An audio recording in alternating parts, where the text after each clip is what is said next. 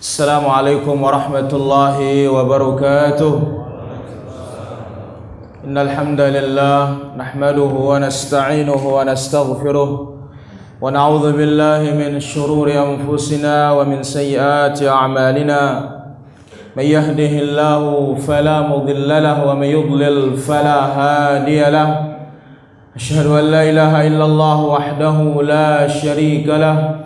وأشهد أن محمدا عبده ورسوله صلى الله عليه وعلى آله وصحبه وسلم تسليما كثيرا إلى يوم الدين. أما بعد فإن أصدق الحديث كتاب الله وخير الهدى هدى محمد صلى الله عليه وسلم وشر الأمور محدثاتها وكل محدثة بدعة وكل بدعة ضلالة وكل ضلالة في النار. Ayyuhal muslimun wal muslimat rahimani wa rahimakumullah di kesempatan pagi yang mulia ini dan pagi yang berbahagia ini Allah azza wa jalla kumpulkan kita di majelis ilmu. Semoga Allah azza wa jalla senantiasa memberkahi amal ibadah kita semua memberkahi umur kita memberkahi waktu kita dan memberkahi seluruh aktivitas kita. Allahumma amin. Kemudian salam dan salam semoga senantiasa tercurahkan bagi Nabi kita Muhammad sallallahu alaihi wa ala alihi wa sahbihi wasallam. Ikhwani wa akhwati kaum muslimin rahimani wa rahimakumullah. Sebagaimana tema yang telah disebutkan tadi, dahsyatnya sakratul maut. Al-maut kematian adalah diddul hayat. Lawan dari kehidupan yang namanya kematian adalah sesuatu yang hatmun lazimun. Yang pasti. Mau tidak mau pasti akan datang. Baik terhadap orang yang kaya maupun terhadap orang yang fakir. Orang yang sehat maupun orang yang sakit. Tua maupun muda bahkan kecil. Di tempat yang jauh maupun di tempat yang dekat, di darat maupun di laut maupun di udara, semuanya pasti akan didatangi yang namanya kematian. Dan kematian ini dijelaskan oleh para ulama kita ada dua macam kematian. Al-wafatul kubra. Yang pertama kematian besar. Kemudian yang kedua al-wafatus sughra kematian kecil. Kematian kecil yaitu adalah an-naum. Tidur. Tidur ini telah diserupakan oleh Allah Azza wa Jalla melalui lisan nabinya sallallahu alaihi wasallam adalah saudaranya mati. Sebagaimana dalam hadis Nabi sallallahu alaihi wasallam yang dibawakan dalam Sahih Al-Jami' Al-Saghir Nabi sallallahu alaihi wasallam bersabda An-naumu akhul maut. Tidur itu adalah saudaranya mati. Maka Allah Azza wa Jalla sebutkan dalam Al-Quran Tentang tidur ini dalam suratul An'am Pada ayat yang ke-60. Allah Azza wa Jalla berfirman Wa huwa alladhi yatawaffakum bil-laili wa ya'lamu ma jarahtum bin nahar thumma yab'athukum fihi. Wa huwa alladhi dialah Allah azza wa jalla yatawaffakum bil lail menidurkan kalian di malam hari. Maka Allah azza wa jalla namakan tidur itu adalah wafat. Karena Allah azza wa jalla yang memegang nyawa kita ketika kita tidur kalau Allah Azza wa Jalla kehendaki kita akan hidup lagi, dilepas sehingga kita bangun. Maka dalam surah Zumar ayat yang ke-42, Allah Azza wa Jalla sebutkan, Allahu alladhi Allah Allahu yatawaffal anfusa hina mautiha wallati lam tamut fi manamiha. Allah Azza wa Jalla yatawaffal anfus. Ia mewafatkan jiwa-jiwa ini Kapan hina mautiha ketika kematiannya tiba. Wallati lam tamut fi manamiha. Demikian juga Allah Subhanahu wa taala yang mewafatkan jiwa ini yang belum mati ketika tidur. Fayumsikul ladzi qada 'alaihal maut, maka Allah tahan, Allah pegang nyawanya orang-orang yang sudah ditetapkan akan mati wa yursilul ukhra ila ajalin musamma dan Allah azza wa jalla lepaskan kembali nyawa tersebut bagi yang belum mati sampai batasan yang telah ditetapkan oleh Allah tabaraka wa taala. Maka oleh karena itu ketika kita bangun tidur zikir yang diajarkan oleh Nabi sallallahu alaihi wasallam di antaranya apa? Alhamdulillah alladzi ahyana ba'dama amatana wa ilaihi nusyur.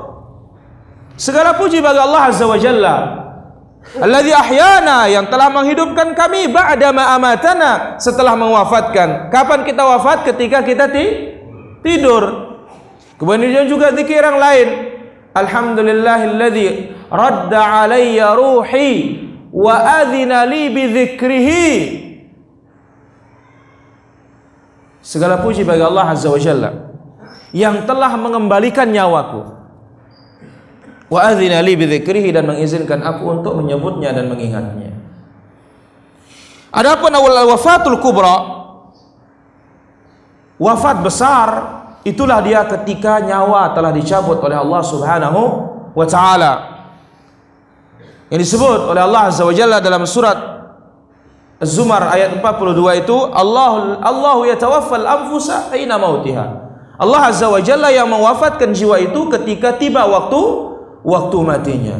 Maka inilah dia dua macam kematian yang disebut oleh Allah Subhanahu wa taala. Dan kematian pasti.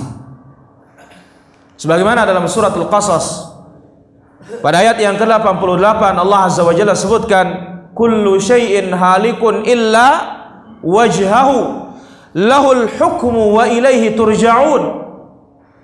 Kullu syai'un kullu syai'in halik. Segala-galanya pasti akan binasa kullu syai'in halikun. Semua akan hancur semuanya. Kecuali wajah Allah Subhanahu wa taala. Dan kepadanya kita akan dikembalikan oleh Rabbul Alamin. Tabaraka wa taala. Maka sekiranya kematian ini ada yang luput dari kematian tersebut niscaya para nabi lebih utama untuk tidak mati para hadirin. Kenapa para nabi dibutuhkan oleh manusia?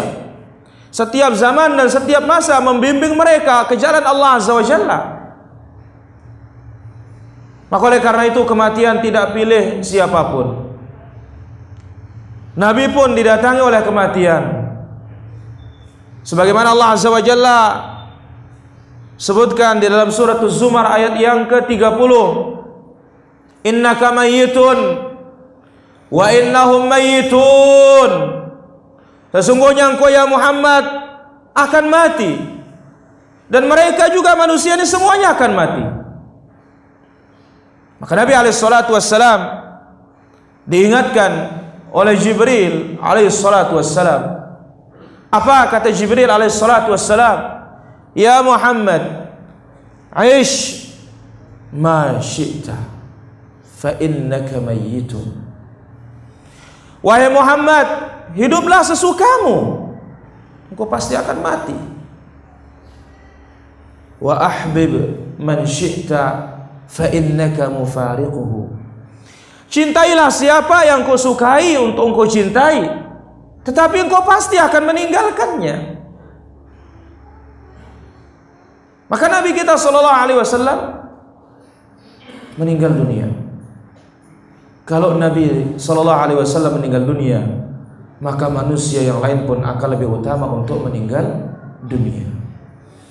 Maka oleh karena itu kita sebagai umat Islam mesti mempersiapkan yang namanya kematian.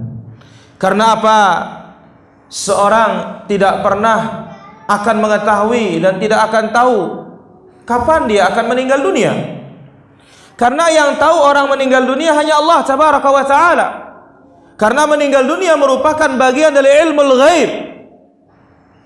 Yang disebut oleh Allah Azza wa Jalla dalam suratul An'am pada ayat yang ke-59 wa indahu mafatihul ghaibi la ya'lamuha illa hu Hanya di sisi Allah Azza wa Jalla ilmu ghaib, kunci-kunci ghaib tidak ada yang tahu kecuali Dia. Lebih khusus lagi masalah kematian.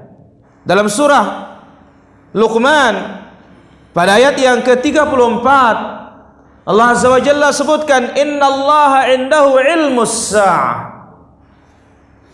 Hanya di sisi Allah Azza wa Jalla tentang ilmu kiamat. Hari Jumat iya, tapi Jumat kapan? Hanya Allah Azza wa Jalla yang tahu. Wa yunazzilul ghair dan hanya Allah Subhanahu wa taala yang tahu kapan turunnya hujan. Manusia hanya bisa memperkirakan. Dan manusia pun itu melihat foto udara melalui al-aqmar sinaiyah ya, melalui satelit. Dan jika Allah Azza wa Jalla menghendaki saat ini dipoto mungkin beberapa saat lagi berubah. Maka mesti dikaitkan dengan masyiatullah kehendak Allah Azza wa Jalla. Adapun kapan tepatnya di mana mau diletakkan oleh Allah Azza wa Jalla hanya Allah Azza wa Jalla yang mengetahui. Wa ya'lamu ma fil arham. Ini yang ketiga. Dan Allah Azza wa Jalla mengetahui apa yang dalam rahimnya para wanita. Zakar am untha. Lakikah ataukah perempuan? Dokter tahu pada jamaah, tetapi kapan? Setelah pakai USG. Dan itu pun bisa benar, bisa bisa salah. Kemudian malaikat juga tahu, tetapi apa? Setelah bertanya kepada Allah Azza wa Jalla, "Ya Allah, adzakar am untha?" Ketika kita berumur 120 hari, setetes mani 40 hari, kemudian darah 40 hari, kemudian menjadi segumpal daging 40 hari, ya sehingga semuanya menjadi 120 20 hari baru dikirim malaikat malaikat bertanya ya Allah azakar am untha? Ini laki apa perempuan ya Allah malaikat tahu setelah tanya kepada Allah. Dokter tahu setelah pakai alat. Tetapi Allah azza wa jalla hanya dia yang tahu laki atau perempuan. Celaka atau bahagia? Rizkinya banyak atau sedikit? Umurnya 30 tahun atau 50 tahun atau 60 tahun? Wama tadri. Kemudian yang keempat wama tadri nafsun bi ai wama tadri nafsun madza taksibu ghada. Jiwa ini tidak tahu apa yang diperbuat esok harinya.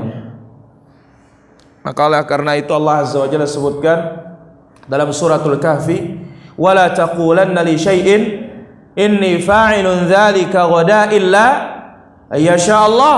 Tidak boleh seorang mengatakan saya akan, akan akan kerjakan ini besok, saya akan perbuat ini nanti tanpa dibarengi dengan insya insya Allah.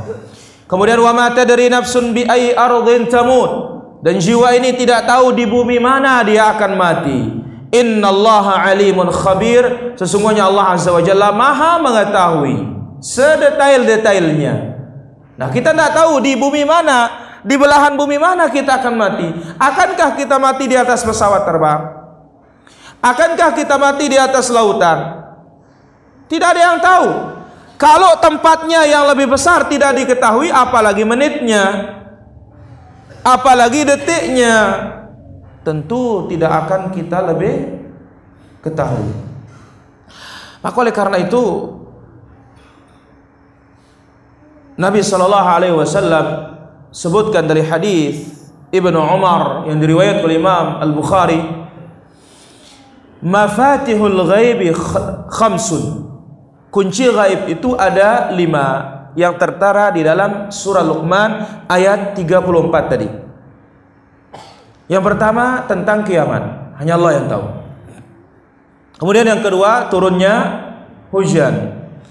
Kemudian yang ketiga apa yang terdapat di dalam rahim. Kemudian yang keempat, apa yang kita kerjakan esok esok hari. Manusia hanya bisa planning saja para jamaah.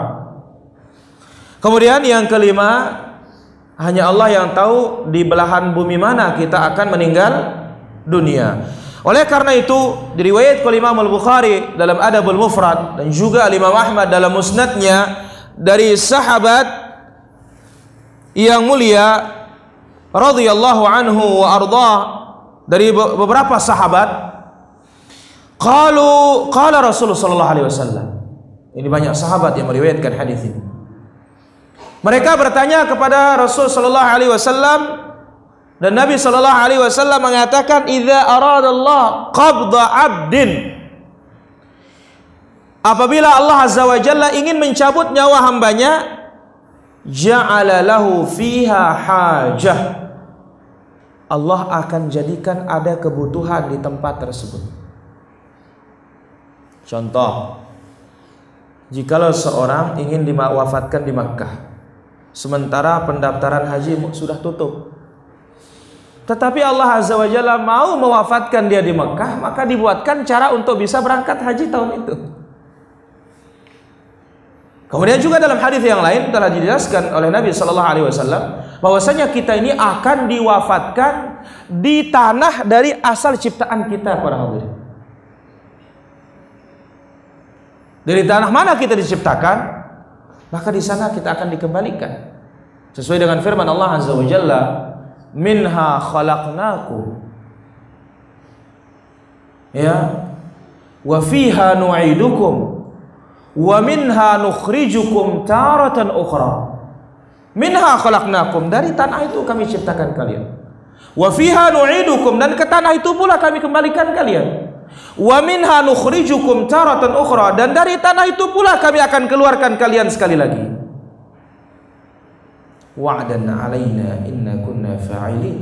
Ini janji bagi kami dan kami pasti akan mengerjakannya. Firman Allah subhanahu wa ta'ala. Kematian diawali dengan al-ihtidar yaitu sakratul maut.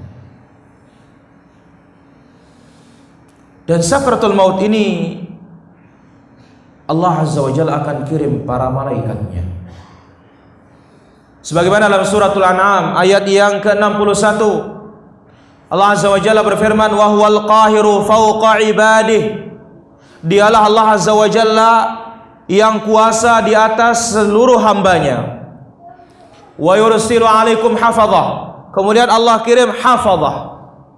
Malaikat-malaikat penjaga Ibnu Abbas radhiyallahu anhu menafsirkan ayat ini berdasarkan sabda Nabi sallallahu alaihi wasallam bahwasanya Allah kirimkan kita penjaga di depan dan di belakang para hadirin Hatta idza jaa qadarullah, kalau memang tiba takdir Allah kepada kita, lantas ada yang mukul kita, malaikat penjaga ini minggir sehingga kita kena.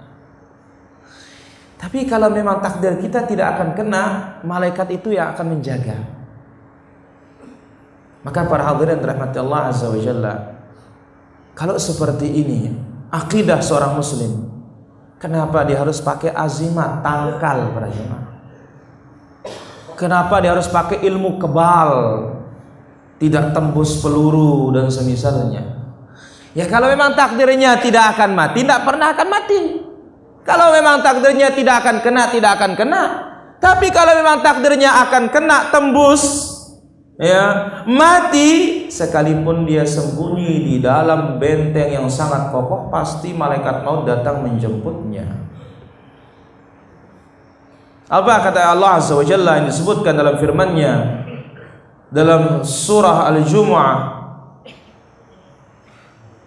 Allah Azza wa Jalla sebutkan Qul innal mauta alladhi tafirruna minhu fa innahu mulaqikum Katakan ya Muhammad Sesungguhnya kematian yang kalian lari darinya fa innahu mulaqikum dia pasti akan menjumpai kalian Demikian juga para hadirin yang perlu kita kenal bahwasanya rezeki itu pun akan menjumpai kita. Bahkan Nabi alaihi salatu wasallam sebutkan dalam hadis yang sahih, ya. La rizqu ashaddu talaban 'ala al-'abdi min ajalihi. Rizki itu lebih mengejar seorang hamba daripada ajalnya mengejar dia. Maka juga dalam hadis yang lain, Nabi sallallahu alaihi wasallam sebutkan, "Lau anna ahadakum haraba min rizqihi kama yahrubu ahadukum minal mauti la adrakahu rizquhu kama yudrikuhul maut Seandai kata seorang di antara kalian lari dari rizkinya sebagaimana seorang di antara kalian lari dari kematian niscaya dia akan dikejar oleh rezekinya sebagaimana mati itu akan mengejar mengejarnya. Cuma kenyataannya sekarang para jamaah banyak yang lari dari kematian tetapi tidak ada yang lari dari rezeki. Justru dia yang ngejar rezeki. Apa katanya? Jemput bola. Sehingga apa? Agama harus korban, sholat harus korban, ibadah harus korban. Karena apa? Di saat kita Allahu Akbar panggilan azan memanggil kita di sana pelanggan banyak datang. Ini yang berat ujian para hadirin. Padahal apa? Rizki lebih mengejar kita daripada ma mati. Kalau ada yang lari dari rizki akan dikejar sebagaimana orang itu lari dari kematian, kematian itu akan menge mengejarnya. Nah ini iman yang seperti ini perlu ditumbuhkan para hadirin yang dirahmati Allah Azza wa Jalla. Nah malaikat maut atau malaikat menghadiri ihtidhar sakratul maut tersebut. Maka kelanjutan ayat tersebut wa yursilu alaikum hafazah Allah kirim penjaga hatta idza jaa ahadakumul maut. Nah ini para jamaah. Sehingga apabila datang kematian kepada salah seorang di antara kalian tawaffat rusuluna wa hum la yufarritun akan dicabut nyawanya oleh malaikat kami dan tidak akan dibiarkan sekejap pun. Maka malaikat maut akan datang kepada orang beriman fi suratin hasanah dalam bentuk yang sangat tampan. Ya, jamilah, ganteng. Wa ta'til kafir, adapun orang kafir, orang munafik didatangi oleh malaikat fi suratin mukhifah dalam bentuk yang sangat menakut menakutkan. Dalam hadis Al-Bara bin Azib radhiyallahu anhu arda Rasul sallallahu alaihi wasallam bersabda, "Innal 'abdal innal 'abdal mu'min idza kana fi inqita'in min ad-dunya wa iqbalin min al-akhirah." Seorang hamba yang beriman ketika dia meninggalkan dunia dan mendatangi akhirat nazala ilaihi malaikatun minas sama turun malaikat dari langit bidul wujuh wajahnya putih ka'anna wujuhahum syams wajahnya seperti matahari. Ma'hum kafanun min akfanil jannah. Membawa kain kafan dari sur surga. Wa hanut min hanutil jannah. Minyak wangi, tetapi hanut ini minyak wangi bentuknya bubuk. Ya, lain itir atau tib itu cair. Kalau hanut yang bentuknya bubuk bubuk, serbuk. Ya, bubukan. Seperti tepung. Hatta yajlisu minhu madda basarihi sehingga dia duduk di kafan itu madda basarihi sejauh mata memandang Sumayaji malakul maut alaihi salam kemudian datang malaikat maut alaihi salatu wassalam hatta yajlisa inda ra'sih lalu duduk di atas kepala orang yang mau mati. Fayaqul ayyatuhan nafsu thayyibah. Malaikat ini berkata wahai jiwa-jiwa yang mulia. Wa fi riwayah al-mutmainnah jiwa yang tenang ukhruji ila maghfiratin minallahi wa ridwan keluarlah engkau menuju ampunan Rabbmu dan ridha Allah Subhanahu wa taala.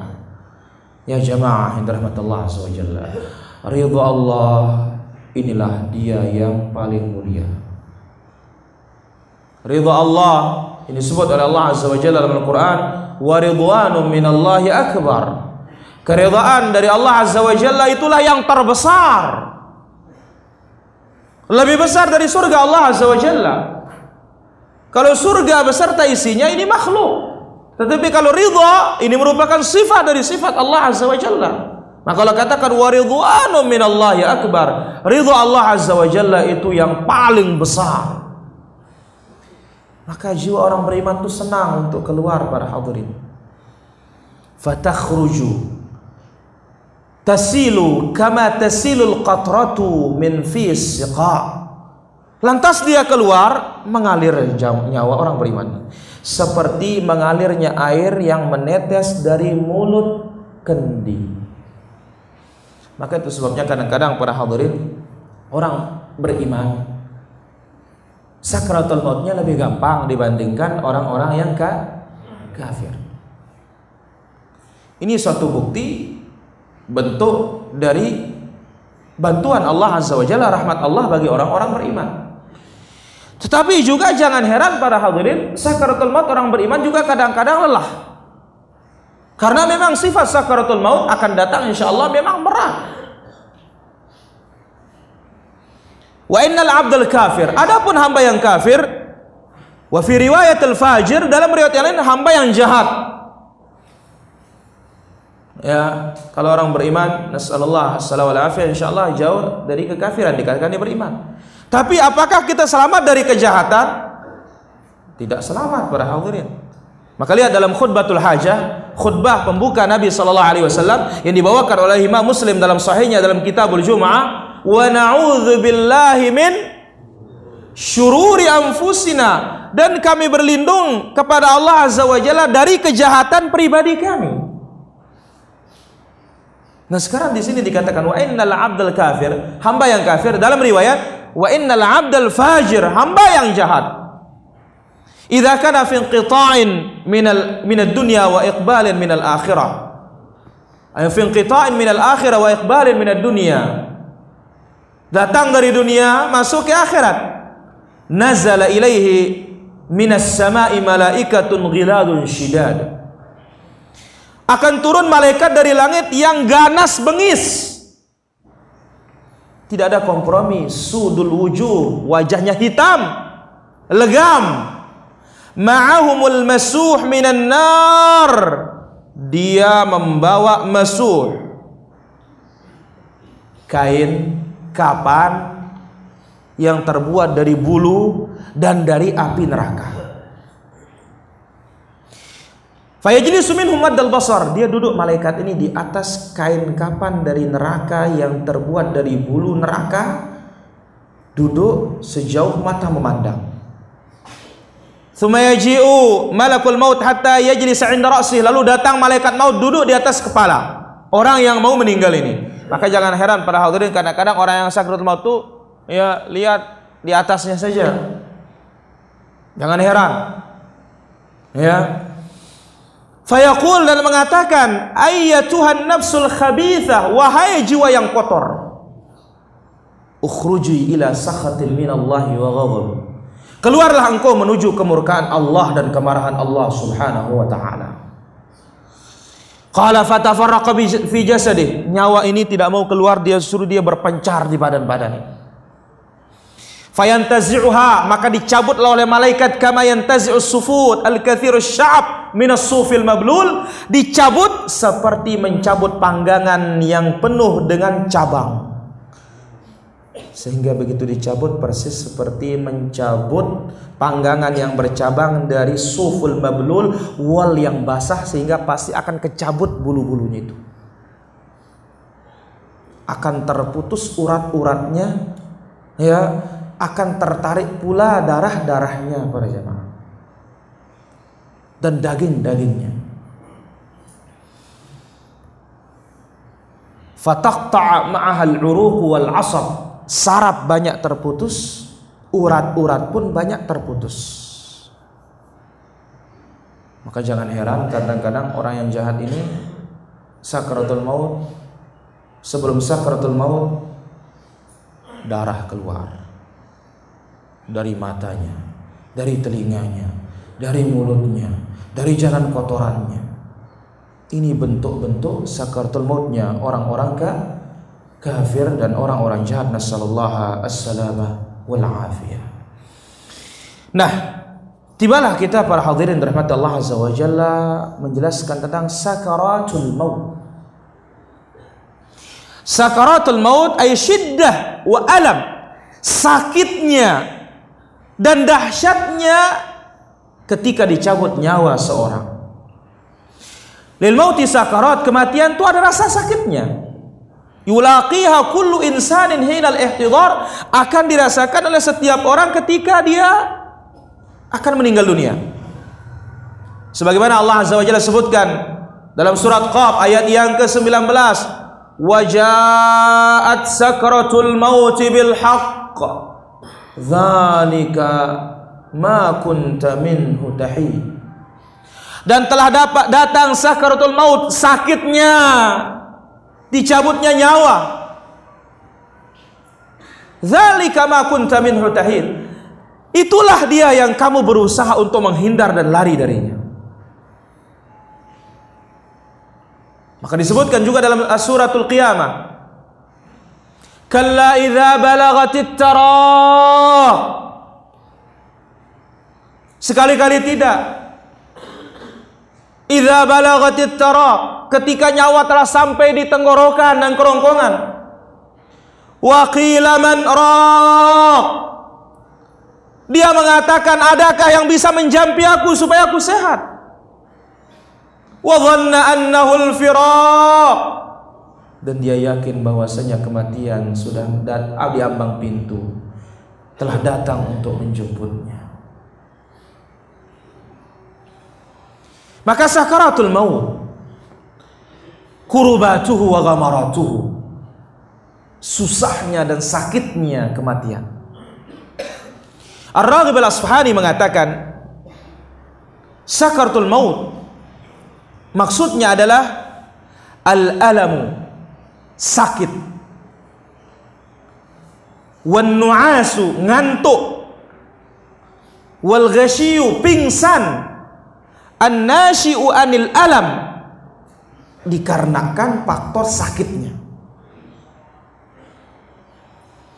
Masalah sakaratul maut ini telah dirasakan oleh Rasul Shallallahu Alaihi Wasallam ketika beliau sakit.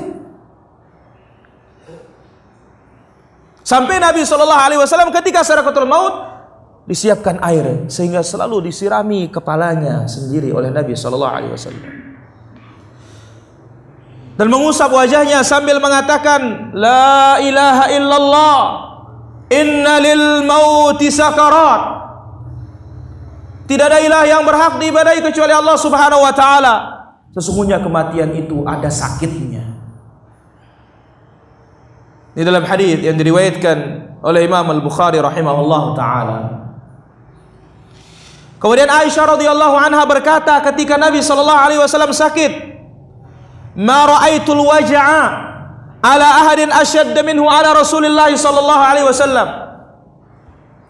Aku tidak pernah melihat sakit sedahsyat sakitnya sakratul mautnya Rasulullah sallallahu alaihi wasallam. Betapa tidak para hadirin. Nabi alaihi salatu wassalam dilihat oleh putrinya Fatimah radhiyallahu anha wa an abiha alaihi salatu wassalam. Ketika Nabi sallallahu alaihi wasallam sedang sakratul maut Fatimah radhiyallahu anha menangis. Dengan mengatakan wa karba abata. Sungguh. Alangkah sakitnya dirimu ya Rasulullah sallallahu alaihi wasallam wahai bapakku maka Nabi sallallahu alaihi wasallam mengatakan kepada putrinya Ya Fatimah, la karbali abiki ba'dal yaum. Wahai Fatimah, tidak pernah akan ada rasa sakit lagi bagi bapakmu setelah hari ini. Maka Nabi Shallallahu Alaihi Wasallam diberikan ujian oleh Allah Azza wa Jalla sebelum dia wafat. Yang mana sakratul mautnya Nabi adalah seperti dia menahan dua sakratul mautnya manusia. Dan ini untuk membersihkan Nabi Shallallahu Alaihi Wasallam. Maka ketika orang beriman ada yang sulit sakratul mautnya, ini untuk membersihkan dia sehingga di akhirat dia kelak menerima murni ganjaran kebaikan saja. Dan orang beriman ada pula yang mudah sakratul mautnya. Ini pertanda bahwasanya Allah Subhanahu wa taala sudah meridhoinya. Dari dunia saja diberikan kemudahan, maka di akhirat pun akan diberikan kemudahan oleh Allah tabaraka wa taala. Beda dengan orang-orang kafir ketika di dunia sangat mudah dia sakaratul maut, kita katakan bahwasanya agar di akhirat dia full menerima siksa tersebut. Jikalau di dunia dia berat menerima sakaratul maut, maka di dunia pun sudah mulai diuji oleh Allah Azza wa Jalla, apalagi ujian di akhirat dan di alam kubur, tentu akan lebih dahsyat lagi. Maka kematian ini sakit, sulit dan berat sebagaimana yang dirasakan oleh Rasulullah sallallahu alaihi wasallam. Tentu tidak diragukan bahwasanya orang kafir dan orang jahat ya'niyani minal maut akthar mimma yu'ani atau yu'aniyani akan menghadapi dan merasakan sakitnya mati sebagaimana dihadapi oleh orang beriman tentu orang kafir akan lebih dahsyat daripada orang-orang beri, beriman sebagaimana dalam hadis Al-Bara bin Azib yang telah lalu bahwasanya nyawanya orang ber oh, nyawanya orang kafir, nyawanya orang jahat, jahat tafarraqa fi jasadihi. Ketika dicabut, dia berpencar di badannya, kemudian Allah azza wa kemudian malaikat tarik seperti menarik panggangan yang bercabang sehingga akan memutuskan urat-uratnya dan saraf saraf-sarafnya. Nas'alullaha as-salamata wal afiyah. Hal ini digambarkan oleh Allah Azza wa Jalla dengan terang dan nyata dalam suratul An'am ayat yang ke-93. Allah Azza wa Jalla berfirman, "Wa man azlamu mimman iftara 'ala Allah kadhiba." Tidak ada orang yang lebih zalim selain dari orang-orang yang berdusta atas nama Allah Azza wa Jalla. Mana nama berdusta atas nama Allah? Mengatasnamakan ini agama Allah. Padahal bukan agama Allah Azza wa Jalla mengatasnamakan Islam padahal dia bukan Islam. Ini namanya berdusta atas nama Allah Azza wa Jalla. Au qala uhiya ilayya wa lam yuha ilayya.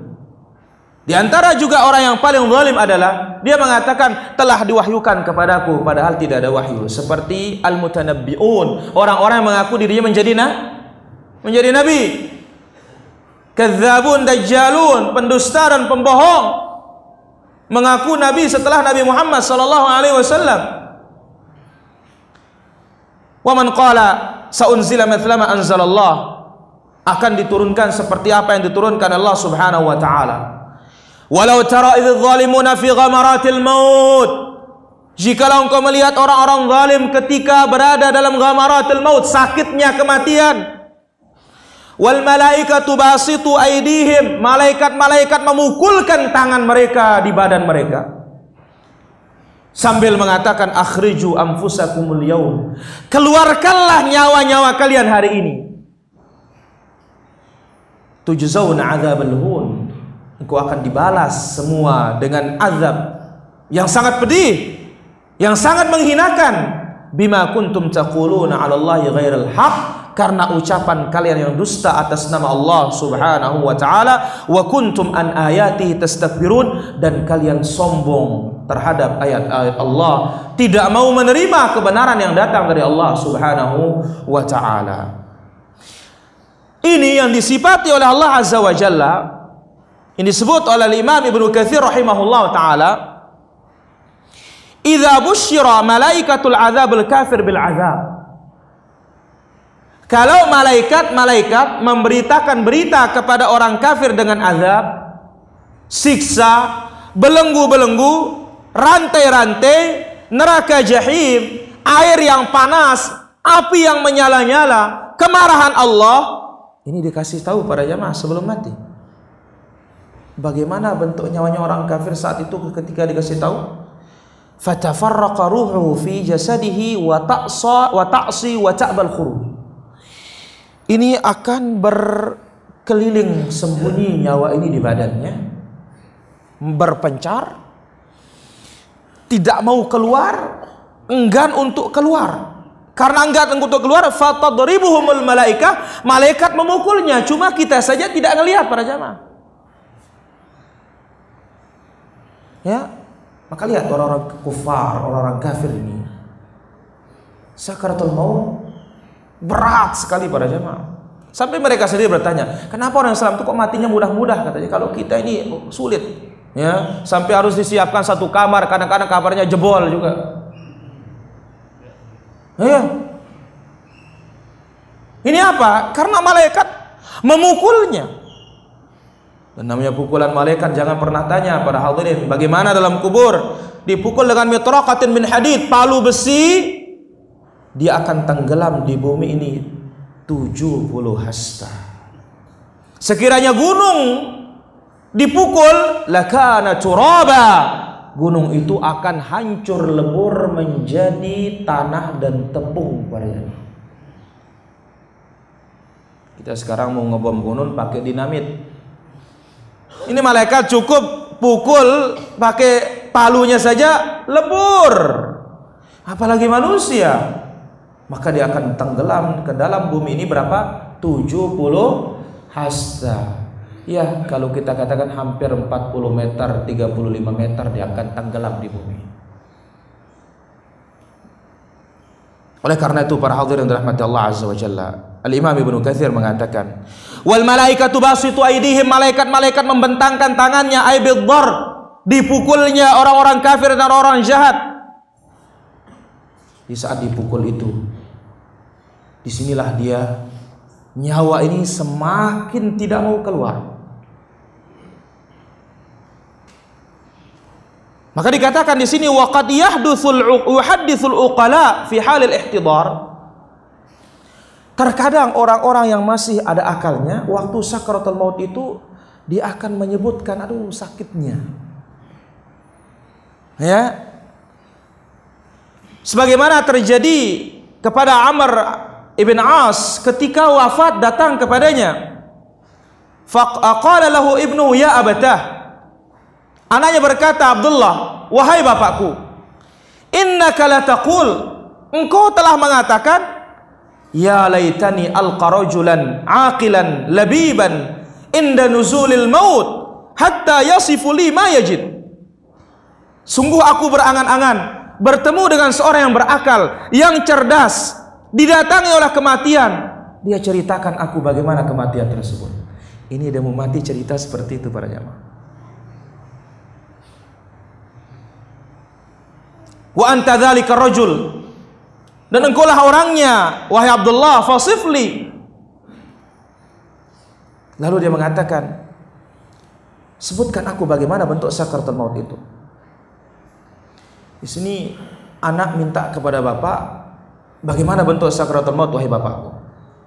Jadi terkadang orang-orang yang masih ada akalnya, sakaratul maut itu masih bisa digambarkan. Contoh Nabi Shallallahu Alaihi Wasallam mengatakan, Innalil mauti la sakarat. Waktu dia mati, para jam, waktu mau mati Nabi Shallallahu Alaihi Wasallam sedang sakaratul maut, dia ceritakan, Innalil mauti sakarat. Sungguh kematiannya ada sakitnya, kata beliau. Nabi yang bercerita, bercerita di saat Nabi mau mah, mau mati. Ini sahabat, ya, Amr bin As bercerita juga tentang kematian tersebut di hadapan anaknya. Dia mengatakan, Ya bunayya wahai Wallahi demi Allah ka'anna jambi fi takhtin. Sungguh badanku ini seperti berada di dalam lubang. Wa ka'anni atanaffasu min sammi ibrah dan napasku ini seperti aku bernafas fi sammi ibrah. Jarum yang beracun wa ka'anna ghusna syaukin yajdhibu min qadami ila hamatayya dan di kakiku ini seperti apa? Duri-duri yang ditarik naik ke atas di badanku.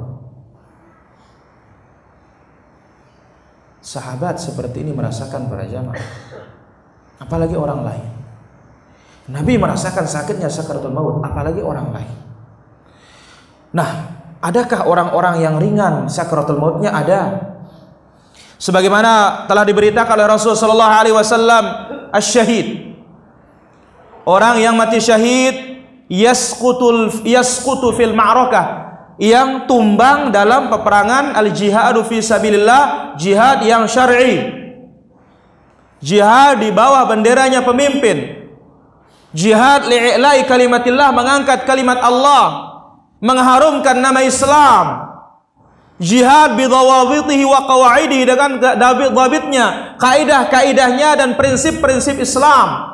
Bukan jihad serampangan, bukan jihadnya khawarij, tapi jihad yang syar'i. Jatuh di medan perang, tukhaffaf anhu sakaratul maut, diringankan oleh Allah sakaratul mautnya. Hanya dia saja para jemaah. Maka diriwayatkan oleh Abu Hurairah radhiyallahu anhu arda yang datangnya dari Imam Tirmidzi rahimahullah taala Rasulullah sallallahu alaihi wasallam bersabda asy-syahidu la yajidu alamal qatli illa kama yajidu ahadukum alamal qarsah. Orang yang syahid akan merasakan sakitnya kematian seperti sakitnya dicubit. Maka andai kata sakit kalau mati mati perang para jamaah, insya Allah nggak ada yang berani untuk jihad. Sehingga kalau dalam kubur atau begitu dalam kubur, dia tidak perlu diuji oleh malaikat marrabuka wa man nabiyuka nggak perlu. Kenapa? Nabi Shallallahu alaihi wasallam katakan, "Kafa bi bariqatis suyufi balaan au fitnatan au kama qala sallallahu alaihi wasallam." Cukuplah kilatan pedang itu yang ada di leher mereka itu sudah cukup sebagai ujian bagi mereka. Maka dalam kubur tidak perlu lagi ditanya orang-orang yang mati syah mati syahid. Jadi orang yang paling ringan sakaratul mautnya adalah siapa? Orang-orang yang mati syahid di medan perang. Cuma ingat para hadirin perang dengan perang yang syar'i mati di sana toh juga tidak boleh kita mengatakan fulan syahid Sebagaimana dalam Sahih Bukhari, bab la yuqal anna fulanan syahid. Bab tidak boleh mengatakan fulan syahid, enggak boleh. Maka sekarang jangan terlalu serampangan dan gampang. Ya asyahid fulan, asyahid fulan. Kita katakan mudah-mudahan dia syah, syahid. Ini pun kalau perangnya perang yang syar'i para jamaah. Bagaimana kisah dalam Sahih Bukhari? Ada seorang abla balaan yang pengorbanannya luar biasa, heroik dalam peperangan. Setiap musuh yang ada di depannya tebas. Sahabat mengatakan, "Hani allahu ahlul jannah." Berbahagialah dia dia penduduk surga. Apa jawaban Nabi SAW? Innahu min ahlin nar. Dia penduduk neraka. Sahabat nggak kehilangan akal, nggak mungkin Nabi bohong. Diikuti oleh sahabat orang ini luka. Begitu terluka, dia tidak tahan sakitnya para jamaah. Akhirnya dia berdirikan pedangnya. Gagangnya jadi bawah, kemudian ujungnya di atas, lalu ditusukkan di ulu hatinya dan dia pun mati. Sadaqa Rasulullah sallallahu alaihi wasallam. Telah benar apa yang diucapkan oleh Rasulullah sallallahu alaihi wasallam. Ikhwani yang rahmat Allah azza wa jalla berhubung waktu. Nah begitu? Tanya jawab kapan? Hah? Ya? Baik. Ikhwan rahmatullah azza wa jalla, mungkin satu poin dulu sebelum kita akhiri. Ketika sakaratul maut ini sudah tiba, tamannil insanur raja'ata di sini manusia ingin nambah lagi umur pada jamaah.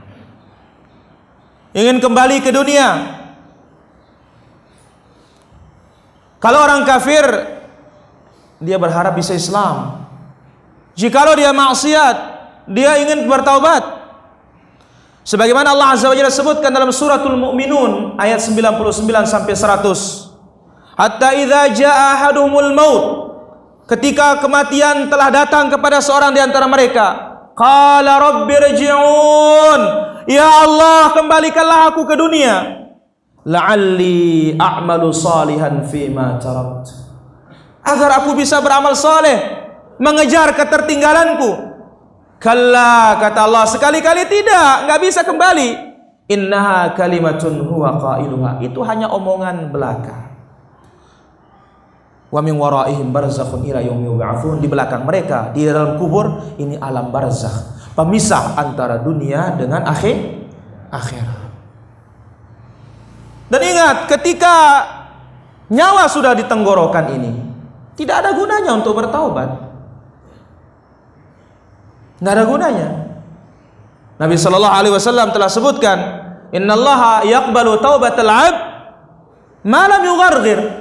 Allah Azza wa Jalla menerima taubat seorang hamba selama dia belum gargara. Apa arti gargara? Yaitu ketika nyawa sampai di tenggorokan. Lihat bagaimana malaikat Jibril alaihi salatu wassalam ketika ya tenggelamnya Firaun di lautan waktu mengejar Nabi Musa alaihi salatu wassalam.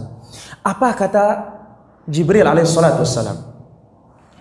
Sungguh kata Jibril, aku masukkan lumpur laut itu di dalam mulutnya Firaun karena aku khawatir dia mengucapkan la ilaha illallah. Kenapa? Ya, di dunia seenaknya saja berbuat kafir, lantas sudah di nyawa sudah di sini, dia mau mengucapkan la ilaha illallah, maka apa? Firaun tidak bisa mengatakan la ilaha illallah, tapi amant, amant. Aku beriman, aku beriman kepada siapa? Maka Allah Azza wa Jalla sebutkan dalam surat Yunus. Ya. Fal yawma nunajjika bi badanika litakuna liman khalfaka ayah. Hari ini kami selamatkan engkau kata Allah Azza wa Jalla kepada Firaun. Bi badanika artinya diselamatkan badannya utuh agar menjadi pelajaran bagi orang-orang belakangan. Nah, maka Jibril alaihissalatu wassalam ketika Firaun mau mengucapkan la ilaha illallah, diambilkan dia lumpur laut, digosok mulutnya. Supaya jangan mengucapkan la ilaha illallah. Kemudian apa? Dia mengucapkan la ilaha illallah karena nyawa sudah di tenggorokan, sudah tenggel tenggelam. Oleh karena itu para hadirin rahmati Allah azza wajalla, manfaatkan sisa umur kita ini. Karena kematian akan datang secara tiba-tiba. Sebagaimana kiamat pun datang secara tiba-tiba. Betapa banyak orang yang sehat di pagi harinya ternyata sore harinya sudah dijemput oleh malaikat maut. Dan betapa banyak orang yang sekian lama tidur di ranjang rumah sakit tetapi belum datang juga ajalnya dari Allah Subhanahu wa taala. Maka kematian tidak bisa diukur dengan sakit. Kematian tidak bisa juga ditolak karena kita sebagai orang yang sehat mesti semua kita ini bersiap-siap untuk menghadapi as-sakratu al-maut. Dan waspada terhadap gangguan iblis, gangguan syaitan. Karena iblis dan syaitan ketika sakratul maut ini disinilah tempatnya berusaha sekuat tenaga bagaimana memurtadkan seseorang dari Islam. Telah disebutkan dalam Sahih Muslim Nabi Shallallahu Alaihi Wasallam bersabda Inna syaitan yahduru ahadukum inda kulli syai' Syaitan itu menghadiri setiap tindak tanduk seseorang. Hatta yahdurahu inda ta'ami. Ketika makan dia hadir. Maka jangan lupa membaca apa? Bismillah. Kemudian makan pakai tangan kanan. Faidah saqatat min ahadikumul luqmah. Kalau jatuh sesuap beberapa bagian dari makanan kita, falyumit maka nabihi min adha. Hilangkan kotorannya lantas dimakan wala yad'uha syaitan jangan biarkan untuk syaitan. Di sini dikatakan hatta yahdurahu inda ta'ami. Sampai waktu makan. Maka ketika kita sakratul maut pun sebagaimana yang terjadi kepada Al-Imam Ahmad ibn Hanbal rahimahullahu taala ketika dia didatangi oleh kematian di sini anaknya mentalkinkan la ilaha illallah Apa kata bapaknya? La ba'd. Belum wahai nak. Ini diulang-ulangi berkali-kali padahal anaknya mentalkin la ilaha illallah mentalkin la ilaha illallah. Abdullah mengatakan, "Ya abati, wahai bapakku, ayu syai'in yabdu minka? Apa yang kelihatan kok engkau mengatakan saya ajar la ilaha illallah mengatakan belum? Belum waktunya. Apa yang kelihatan ini bapakku kata. Qala inna syaiton qaimun bihidha'i 'adun ala anam 'adun ala anamilihi. Tadi setan itu berdiri di kakiku sambil menggigit jarinya. Fayaqul ya Ahmad futtani. Iblis mengatakan wahai Ahmad engkau telah selamat dari godaanku. Wa ana aqul di saat itu aku mengatakan la ba'at la ba'at hatta amut. Aku belum selamat, aku belum selamat sampai aku mati baru aku selamat. Maka kematian ini para hadirin seperti orang ya sedang pertandingan. Namanya pertandingan yang menentukan tuh yang menentukan babak pertama atau babak terakhir. Babak terakhir. Maka Nabi Shallallahu Alaihi Wasallam mengatakan, Innamal a'malu bi khawatimiha. Amalan itu bergantung kepada penutup penutupnya. Maka di sini yang perlu kita perhatikan yang namanya as-sakratul maut. Apakah tutup usia Allah tutup usia kita dengan kebaikan atau Allah Azza wa Jalla tutup usia kita dengan keburukan? Nasallallahu as-salamata wal afiyah.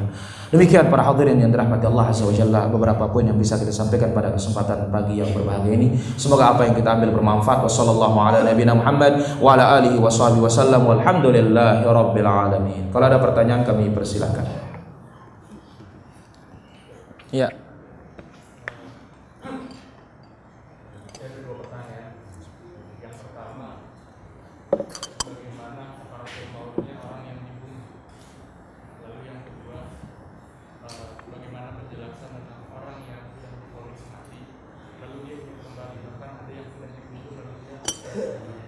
Baik. Pertama bagaimana sakratul mautnya orang yang dibunuh? Dengan dibunuh itulah dia bentuk sakratul mautnya. Ada dibunuh dengan racun. Ya. Dengan bereaksinya racun tersebut bentuk sakratul maut. Cuma tidak ada orang yang lebih tahu tentang sakratul maut kecuali Allah Azza wa Jalla. Kemudian orang yang sedang mengalaminya. Karena dari satu sisi sakratul maut bisa dilihat dengan kasat mata, dari satu sisi tidak bisa kita lihat dengan kasat mata. Buktinya apa? Ini sudah sekian lama dalam ghaibubah. Apa arti ghaibubah? Koma. Kok tiba-tiba mah mati? Ya, hanya bernapas sedikit hilang. Nah, orang yang mati disembelih, ya digorok, ya, atau dibom atau yang lainnya, maka apa? Dengan gorokan tersebut ini di antara bentuk sakaratul maut yang diberikan oleh Allah Subhanahu wa taala kepada orang tersebut dengan meledaknya bom itu pada tubuhnya sehingga hancur lebur tubuhnya itu bentuk sakaratul mautnya pada orang tersebut. Dan tentu seluruh sakaratul maut ada sakitnya tetapi yang paling ringan sebagaimana tadi hanya orang yang mati syahid di medan pertempuran. Allah taala alam. Yang kedua ada yang diponis dokter setelah mati. Bahkan sampai dikubur kok tiba-tiba bangkit kembali. Kita katakan bahwasanya dalam pandangan manusia, kasat mata manusia, ketika jantung sudah tidak berdetak, kemudian otak sudah mati fungsinya, ini dihukumi mati menurut kedokteran. Nah, adapun hukum mati dalam agama kita mufaraqatur ruhu lil badan, terpisahnya nyawa dari badan. Sekarang siapa yang tahu sudah terpisah nyawa dari badan? Hakikatnya nampak dari kasat mata kaki sudah mulai dingin. Dari kaki mulai ya terus naik. Maka lihat para hadirin orang yang mati itu banyak yang begini. Kenapa? Innar ruha idza qubid tabi'ahu al-basar kata Nabi sallallahu alaihi wasallam. Nyawa itu ketika dicabut akan diikuti oleh ma mata. Mata ini ngelihat maka kalau ada yang begini itu berarti dia ngelihat nyawanya dicabut nyawanya dicabut. Sampai ilmu kedokteran modern dia berusaha mengetahui pembunuh itu kalau tidak menemukan bukti lain dengan apa? Lensa mata tersebut. Karena apa? Di sana akan ditemukan siapa yang terakhir yang dilihat. Maka namanya kematian dalam syariat kita nyawa terpisah dari badan. Hukum manusia melihat bahwasanya setelah keluar nyawa dengan bukti-bukti, kok ternyata apa bangun lagi? Maka apa? Ini di luar kemampuan manusia, di luar ilmu manusia, hanya Allah Azza wa Jalla yang mengetahuinya. Wallahu taala ala wa alam. Bagaimana cara Allah membangkitkan orang kafir ketika wafatnya dibakar kemudian abu-abunya di hanyutkan ke sungai atau lautan. Ini telah terdapat dalam hadis Nabi sallallahu alaihi wasallam, asrafa rajul ala nafsihi. Orang ini telah berbuat dosa. Lalu dia takut dan dia mengatakan ya bunayya idza ana mittu fa ahriquni thumma dharuni fil yammi wa fil bahri ah, wa, wa, wa fil ard wa, fi, wa fil jaw. Wahai nak, kalau aku mati tolong bakar aku. Setelah aku dibakar tolong ditumbuk sehingga menjadi apa? Tepung, abu.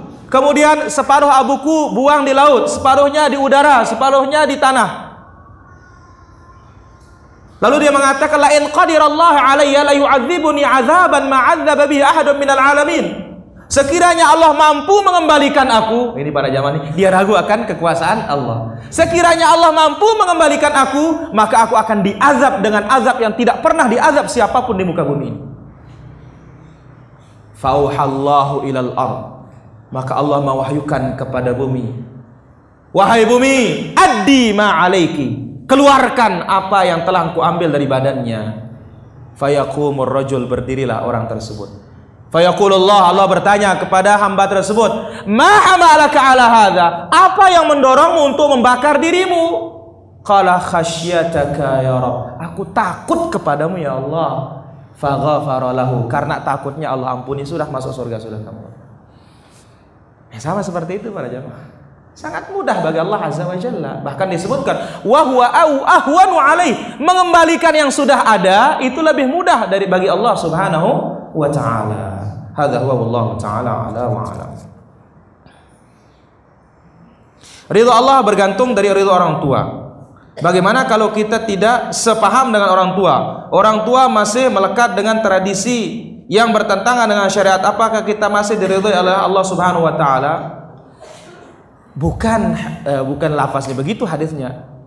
Ridho Allah tergantung dari orang tua, bukan. Ridho Allah fi ridhal walidain. Keredaan Allah pada keredaan orang tua. Artinya apa makna hadis ini dijelaskan oleh para ulama? Apa yang diridhoi oleh Allah itu juga diridhoi oleh orang tua. Bukan artinya apa keredaan orang tua itulah keredaan Allah, bukan. Jadi apa yang diridhoi oleh Allah itu pula diridhoi oleh orang orang tua.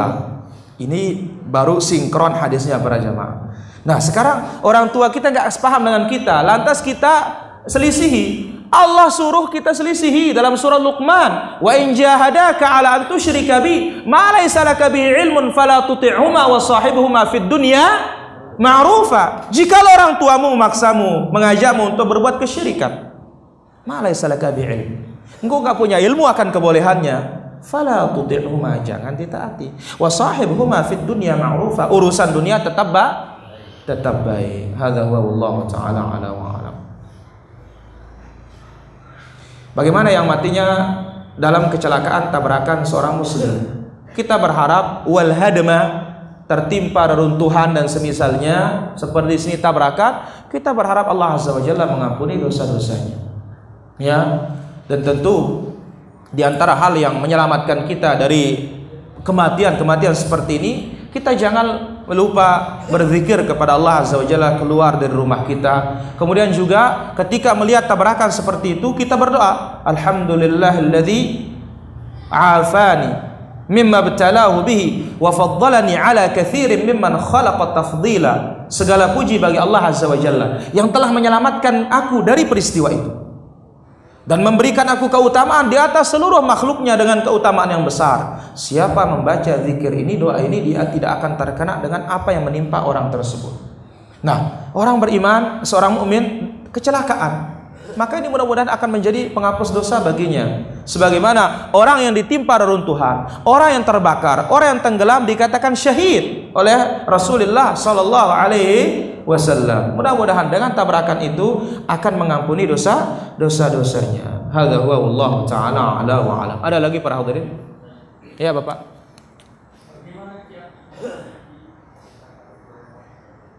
Bagaimana kiat menghadapi menghadapi sakaratul maut? Untuk menghadapi sakaratul maut, di antaranya kita berdoa kepada Allah Azza wa Jalla, Allah mahawwin alaina fi sakaratil maut. Ya Allah, mudahkan kami dalam menghadapi sakaratul maut. Kemudian yang kedua, untuk mudah menghadapi sakaratul maut karena dia penentu, maka di saat sehat kita di sini kita harus banyak berbuat kebaikan. Di saat sehat, di sini kita harus banyak berbuat kebaikan. Kenapa? Karena seorang itu akan ditutup umurnya sesuai dengan kebiasaan hidupnya. Sebagaimana dibawakan oleh Imam Siddiq Hasan Khan rahimahullah, orang yang kebiasaan hidupnya main catur terus, maka waktu sakratul maut dia dituntun la ilaha illallah. Apa katanya skakster?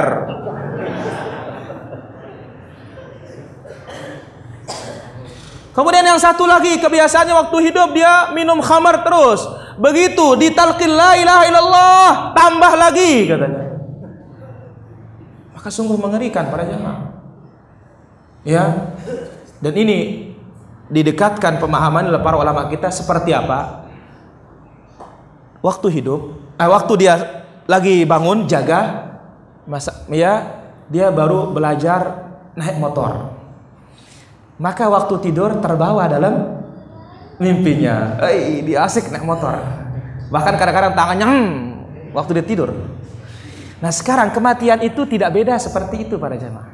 Apa kebiasaan kita di saat kita hidup akan ditutup pula seperti itu. Sebagaimana Imam Abu Zur'at Razi, Imam Ahlus Sunnati wal Jamaah, ya, dia adalah di antara ulama ul hadis. Ketika dia sakratul maut, murid kawan-kawannya malu menuntun dia la ilaha illallah. Kenapa? Karena dia ini yang meriwayatkan hadis la ilaha illallah sebelum mati. Maka dua sahabatnya datang kepadanya berpura-pura untuk murajaah mengulangi hadis tersebut. Qala haddatsana fulan. Ikut dia. Karena kebiasaannya haddatsana, kami diberitakan oleh fulan, kami diberitakan oleh fulan. An Rasulillah sallallahu alaihi wasallam, "Man kana akhiru kalamihi la ilaha." Begitu la ilaha, diam sahabatnya yang dua ini. Dilanjutkan oleh Abu Zur'ah. Ya, begitu la ilaha illallah, habis napasnya terus pada jamaah. Maka apa? Kita jaga sisa umur ini dengan kebiasaan-kebiasaan yang baik, maka itu pula yang akan membantu kita ketika sakratul sakratul maut. Kemudian juga doanya orang-orang yang hadir ketika kita sakratul maut. Nabi sallallahu alaihi wasallam jelaskan, "Idza hadara ahadukumul maut fala yaqulu illa khairan." Apabila seorang menghadiri kematian itu jangan katakan kecuali yang baik, yang baik. Fa innal malaikata yu'minun ala ma taqulun karena malaikat mengaminkan apa yang kita ucapkan di sekeliling orang mati tersebut. Hadza wa Allah taala ala wa ala. Ya.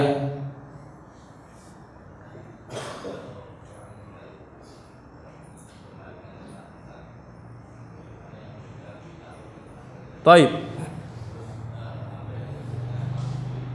Apa? Bagaimana?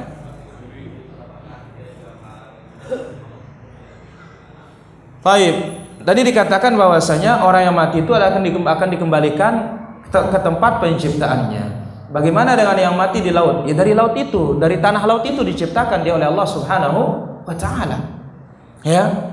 Dan tentu para hadirin kaitannya dengan azab atau nikmat di sini, di mana pun dia mati tetap mendapatkan azab kalau berhak azab dan tetap mendapat nikmat kalau dia berhak mendapatkan nikmat. Nah, jadi bagaimana kalau dia matinya di laut? Kita katakan dari tanah laut itulah Allah Subhanahu wa taala mencipt, menciptakannya. Hadza huwa Allah taala ala wa ala. Kemudian yang kedua masalah orang yang mati suri. Tidak begitu tadi? Bagaimana sakratul mautnya? Kita katakan Allahu a'lam. Bagaimana Allah Subhanahu wa taala berikan dia sakratul maut? Yang jelas seluruh yang hidup ini pasti merasakan sakratul maut. Cuma ada yang sulit, ada yang mu, ada yang mudah. Dan kadang-kadang kita pun tidak tahu orang itu sedang sakaratul maut, kita anggap dia tidak sakaratul maut. Karena apa? Karena yang namanya waktu kematian, detiknya kapan, jamnya kapan, menitnya kapan, hanya Allah yang tahu. Yang tahu. Betapa banyak para hadirin ya begitu ditemui oleh keluarganya sudah duluan, tidak tahu matinya kapan. Yang jelas seluruh kematian itu punya sakratul maut. Sekarang kalau mati suri, artinya belum mati beneran, ya belum sakratul maut. Kalau sudah terpisah nyawa ini dari badan ini, baru dikatakan dia sakratul sakratul maut, ya diawali dengan sakratul maut, terpisah nyawa dari badan, barulah dia datang ke mati kematian. Wallahu taala ala wa Nah.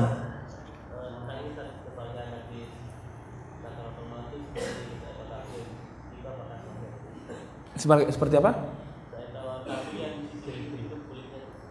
Allah taala alam wa alam. Nah. Hmm. jasad seseorang yang kemudian digali sekian tahun yang masih utuh.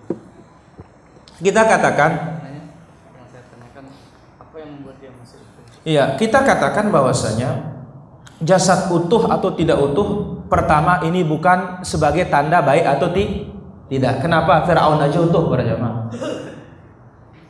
Ya, Firaun utuh. Karena janji Allah Azza wa sebagai apa? Sebagai pelajar pelajaran. Kemudian yang kedua, ya. Kalau itu orang baik, utuh jasadnya seperti yang terjadi pada syuhada Uhud para jamaah, waktu dipindahkan kuburnya syuhada Uhud dari jembatan sekarang dipindahkan ya ya di sampingnya gunung pemanah masih darah itu bercucuran ya Maka kita katakan kalau itu wali Allah Subhanahu wa taala, dia berhak mendapatkan demikian itu. Tapi kalau itu bukan orang-orang beriman, maka apa? Bisa jadi ini pertanda dia tidak diterima oleh tanah. Sebagaimana jasadnya orang-orang Rafidhah di Baqi pada jamaah. Jasadnya orang-orang di Baqi banyak tidak diterima dan ini juga kesaksian yang terjadi di Yaman kemarin-kemarin ini. Jasadnya orang-orang Houthi Syiah ini Ya begitu ditanam, nggak mau diterima sama tanah, kembali lagi keluar. Ya, maka kita katakan kalau itu adalah orang-orang beriman, suatu karamah kemuliaan bagi dia. Dan lebih baik kalau orang-orang kafir ini suatu penghinaan bagi dia. Karena apa? Tanah sendiri tidak mau neri, tidak mau menerima. Wallahu taala ala wa ala. Saya kira demikian mungkin. Eh. Tidak ada keterangan yang mengkhususkan, tidak ada. Tapi kalau orang yang hafid Quran akan memberi syafaat kepada keluarganya, sahih. Ya, tapi hafid Quran badannya tidak dimakan, tidak ada keterangan Allah taala ala wa alam. Saya kira demikian para hadirin. Jumpa kita pada kesempatan pagi ini. Insyaallah kita lanjutkan nanti di Pondok Asyifa yaitu dengan tema rumahku adalah surgaku. Wa sallallahu ala Muhammad wa ala alihi wa sahbihi wasallam subhanakallahumma bihamdika asyhadu an la ilaha illa anta astaghfiruka wa atubu dan kami ucapkan jazakumullahu khairan kepada pengurus di masjid ini. Kemudian juga para ikhwan semua. Wassalamualaikum warahmatullahi wabarakatuh